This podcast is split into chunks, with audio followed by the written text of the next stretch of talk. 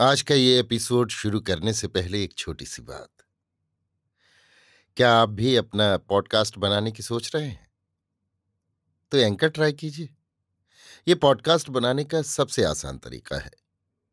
Number एक, ये free है। नंबर दो, इसमें कई सारे ऐसे टूल्स हैं जो आपको अपने फ़ोन और कंप्यूटर पर रिकॉर्ड और एडिट करने की फैसिलिटी देते हैं। नंबर तीन आप अपने पॉडकास्ट को डिस्ट्रीब्यूट भी कर सकते हैं, जिससे इसे स्पॉटिफाई और दूसरे प्लेटफॉर्म पर सुना जा सके। तो डाउनलोड कीजिए फ्री एंकर ऐप या विज़िट कीजिए एंकर डॉट एफ़ पर अपना पॉडकास्ट स्टार्ट करने के लिए। ये तो थी एक छोटी सी जानकारी, और अब शुरू करते हैं एपिसोड का सिलसिला। तो आज के एपिसोड में लीजिए सुनिए। आचार्य चतुर्सेन शास्त्री के लिखे उपन्यास, गोली के तीसरे भाग, विगत इतिहास को मेरी यानी समीर गोस्वामी की आवाज़ में। जी हाँ, बीते हुए युग की बीती हुई बातों का इतिहास भी आप जरा सुन लीजिए। राजपूती जीवन के शौर्य, वीरत्व और तलवार की यशोगाथा तो आपने बहुत सुनी होगी। पर सामंतशाही की स्वेच्छाचारिता ने उनके घरेलू जीवन में भी भीषण कलंक उत्पन्न कर दिए थे। उनमें हमारी एक गोलियों की जाति थी। हम जन्मजात गुलाम थे। हमें न अपनी संतानों पर कोई अधिकार था और न हम कोई निजी संपत्ति रख सकते थे। न पति का पत्नी पर अधिकार था, न पत्नी का पति पर। हमें भीड़ बकरियों के रेवड़ की भांति बेचा जा सकता था, दहेज में दान दिया जा सकता था। एक एक राजपूत राजा और ठिकानेदार की लड़की के विवाह पर दस, बीस, पचास, सौ तक गोलियाँ दहेज में दी जाती थीं। गोले गोलियों का महत्व दहेज के हाथी घोड़ों तथा वस्त्र रत्न सबसे अधिक था। दहेज में आकर सब गोलियों को उस राजपूत कन्या के पति की उपपत्नी या रखेल की भांति रहना पड़ता था। उनका जूठा भोजन करना, उनके उतरे कपड़े पहनना, उनकी चरण सेवा करना और उनकी उचित तथा अनुचित सभी आज्ञाओं का निर्विरोध पालन करना। हम सब गोले गोलियों का धर्म था। ये नौकरी न थी, धर्म था, जिसका पालन न करने पर हमें नरक में जाने का भय था। तिस पर भी बीते युग में, जब तक अंग्रेज़ों के बनाए हुए कानूनी अंकुश का प्रभाव राजस्थान पर न हुआ, तब तक बहुत सी गोलियों को राजा के मरने पर सती भी होना पड़ता था। बहुत करके तो दहेज या दान में आई हुई गोलियों का विवाह हमारी ही जाति के किसी गोली से कर दिया जाता था। पर वो विवाह केवल इसलिए होता था कि हमारी संतान का वो केवल वैधानिक पिता बन जाए। जिस गोले से गोली का विवाह होता था, वो बूढ़ा भी हो सकता था, नपुंसक भी हो सकता था। खासकर सुंदरी और तरुण गोलियों के लिए तो ऐसा ही दूल्हा तजवीज किया जाता था। पति से पत्नी का गोले से गोली का शरीर संबंध प्रायः नहीं हो पाता था। गोली ठाकुर की, राजा की पर्यंक शायनी, चरण सेविका या पलंगदासी के रूप में रहती थी। राजा रानी ठाकुर ठकराइन जब परस्पर संभोगरत रहते थे, तब भी हम गोलियों को उपस्थित रहना पड़ता था और उन्हें शराब पिलाना या उनकी वासना को भड़काने वाली दूसरी सेवाएँ करनी पड़ती थीं। गरज, हमसे ठाकुर राजा का कुछ भी गोपनीय न था। विवाह हमारा इसलिए किया जाता था कि जो संतान उत्पन्न हो। वो विवाहित पति की घोषित कर दी जाए और उसकी जाति गोला गोली ही रहे, वो राजपूत न कहलाए। वो गुजारा पाने की हकदार हो न रियासत की दावेदार। परंतु किसी किसी गोली दासी पर राजा या ठिकानेदार विशेष कृपा करते थे। उन्हें वे पड़दायत बना लेते थे। ये पड़दायत बाकायदा अर्थात घोषित उपपत्नियाँ कहलाती थीं। वे पर्दे में रहती थी, अपने को साधारण गोली से अधिक इज्जतदार समझती थीं। और राजा या ठाकुर के मर जाने पर उसके साथ चिता में भी जलती थी।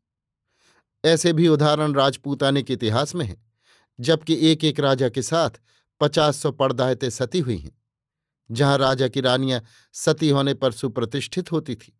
वहाँ ये रखेलियाँ भी राजा के साथ जल मरना अपनी शान और अपना धर्म समझती थीं। इन पड़दायतों का विवाह नहीं होता था, ना कोई गोली गुलाम उनका पति होता था।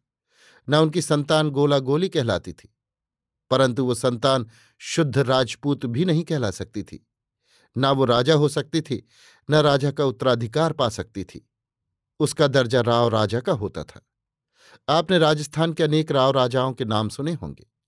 इन्हें कुछ गुजारा राजा देता था, पर विवाह इनका भी गोलियों में ही होता था।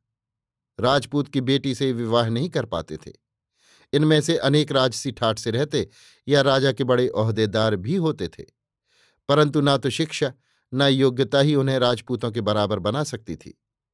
राजपुत्र होने से ही उनके भाग्य का कलंक नहीं मिट सकता था।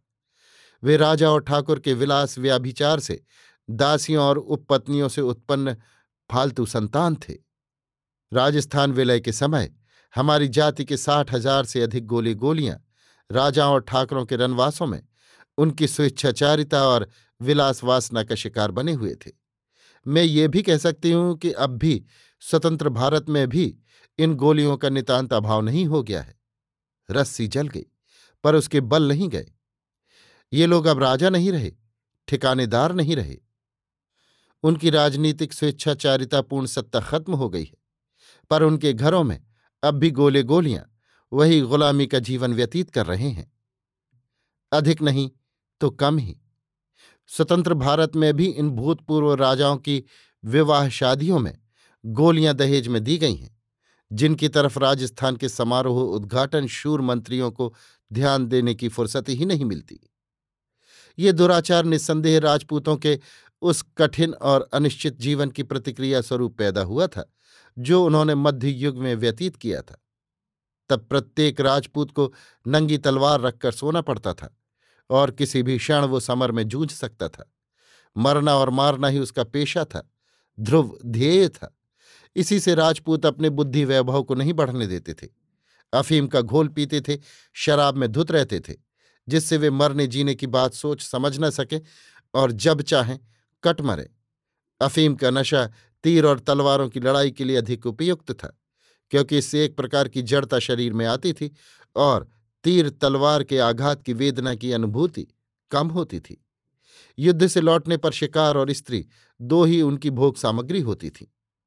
मुसलमानों के हरमों में हज़ारों स्त्रियों की भीड़ भव्वड़ इन हिंदू राजाओं की ही देखा देखी बढ़ी और इनकी शुरुआत हुई दक्षिण से, जहाँ विजयनगरम के राजा के रंग महल में आठ हज़ार स्त्रियाँ थीं। उनके अनुकरण पर वहमनी बादशाहों ने भी स्त्रियों के रेवड़ भरे। फिर इस हरम का परिष्कृत रूप मुगलों के ऐश्वर्य का प्रमुख चिन्ह बन गया, जबकि उनका साम्राज्य सुदृढ़ पायों पर स्थापित हो गया था। मुगलों ने राजपूतों से मेल किया, रोटी बेटी का व्यवहार किया, राजनीतिक और सांस्कृतिक सहयोग किया। तब ये स्वाभाविक ही था कि उन अशक्त और मुगलों के दरबारी राजाओं पर मुगल ऐश्वर्य का भी सीधा सांस्कृतिक प्रभाव पड़ता, ऐसा ही हुआ भी। बहुपत्नीत्व तो था ही, धार्मिक रूप में निर्बाध, मुसलमानों में भी और हिंदुओं में भी। उधर मुगलों के खिराज में भी सुंदर लड़कियों का एक अनुपात अनिवार्य हो गया था। देश देश के सूबेदार अपने अपने प्रांत से छांट छांट कर सुंदर लड़कियाँ मुगल दरबार में वार्षिक खिराज के साथ भेजते थे, जो मुगल हरम की शोभा बढ़ाती थी। बादशाहों और शाहजादों की अंकशायनी और प्रिय साकी होती थी। फिर गुलाम यानी लौंडी और खोजा आदि भी थे। ऐसी हालत में, जबकि इन राजपूतों की लड़कियाँ मुगलों की प्रधान बेगम और बादशाहों की माँ बन गई थीं। क्यों न बुराइयों के बीज उनके रंग महल में उगते। वे उगे, जिनके फलस्वरूप हमारी गोलियों की, गोलों की गुलाम जाति बनी। इनकी लड़कियाँ राजपूत ठाकरों और राजाओं की रखेलियाँ, उपपत्नियाँ और भोगदासियाँ थीं और लड़के टुकड़खोर गुलाम दास। राजपूतों की दास्ता और स्वेच्छाचारिता की पूर्ति ही इनका धर्म था। अंग्रेज़ी शासन में कुछ दशा बदली थी, क्योंकि इस प्रथा को कायम रखना उन सिद्धांतों के प्रतिकूल था, जिन पर ईस्ट इंडिया कंपनी की सरकार प्रतिष्ठित थी। व्यक्तिगत स्वाधीनता का अधिकार और अपने जीवन को अपनी इच्छा के अनुसार बनाए रखने का हक दूसरों को भी उसी प्रकार की स्वाधीनता देते हुए स्वीकार किया गया और व्यवहार में लाया जाने लगा। इसलिए ईस्ट इंडिया कंपनी ने चाकरों पर मालिकों का अधिकार मानने से इनकार कर दिया। उसने इन स्वत्वों को अस्वीकृत ही नहीं किया। अपितु एक कानून बनाकर उन स्वत्वों का उपभोग करना एक जुर्म करार दे दिया। इस प्रकार ब्रिटिश राज्य की सब रियासतों में तो चाकरों और गोलों के ऊपर मालिकों के अधिकार का खात्मा हो गया और सब गोले चाकर फिर से स्वतंत्र हो गए। पर यह कानून उस भूभाग में प्रचलित नहीं हुआ, जो देशी राज्यों के अधिकार में था। वहाँ ये प्रथा बराबर जारी रही। इन राज्यों की प्रजा शिक्षा की कमी के कारण अपने अधिकारों से बेखबर थी। इसलिए हमारे मालिक राजपूत अपने अधिकारों पर दृढ़ता के साथ जमे रहे और उनका उपभोग करते रहे। चाकरों ने, गोलों ने भी कभी इनका विरोध नहीं किया। गोलों को चाकर कहा जाता था, नौकर नहीं। नौकर स्वेच्छा से नौकरी कर और छोड़ सकता था, पर चाकर ऐसा नहीं कर सकता था। मालिक गोलों को खाना, कपड़ा, विवाह आदि का खर्च देते थे। मौसर का खर्चा सिर्फ़ घरजा चाकरों को ही मिलता था। घरजा चाकर वो था जो घर ही में उत्पन्न हुआ हो। चाकर किसी भी हालत में न मालिक की आज्ञा का उल्लंघन कर सकते थे, न सेवा छोड़ सकते थे। चाकरों की संतान पर मालिक का स्वत्व होता था। उनकी जिन लड़कियों को मालिक अपनी लड़की के दहेज में देते थे, वे लड़कियाँ भी अन्य सामान के साथ दहेज की संपत्ति हो जाती थीं। कभी कभी कुटुंब का कुटुंब दहेज में दे डाला जाता था। अभी आप सुन रहे थे आचार्य चतुर्सेन शास्त्री के लिखे उपन्यास, गोली के तीसरे भाग, विगत इतिहास को मेरी यानी समीर गोस्वामी की आवाज़ में।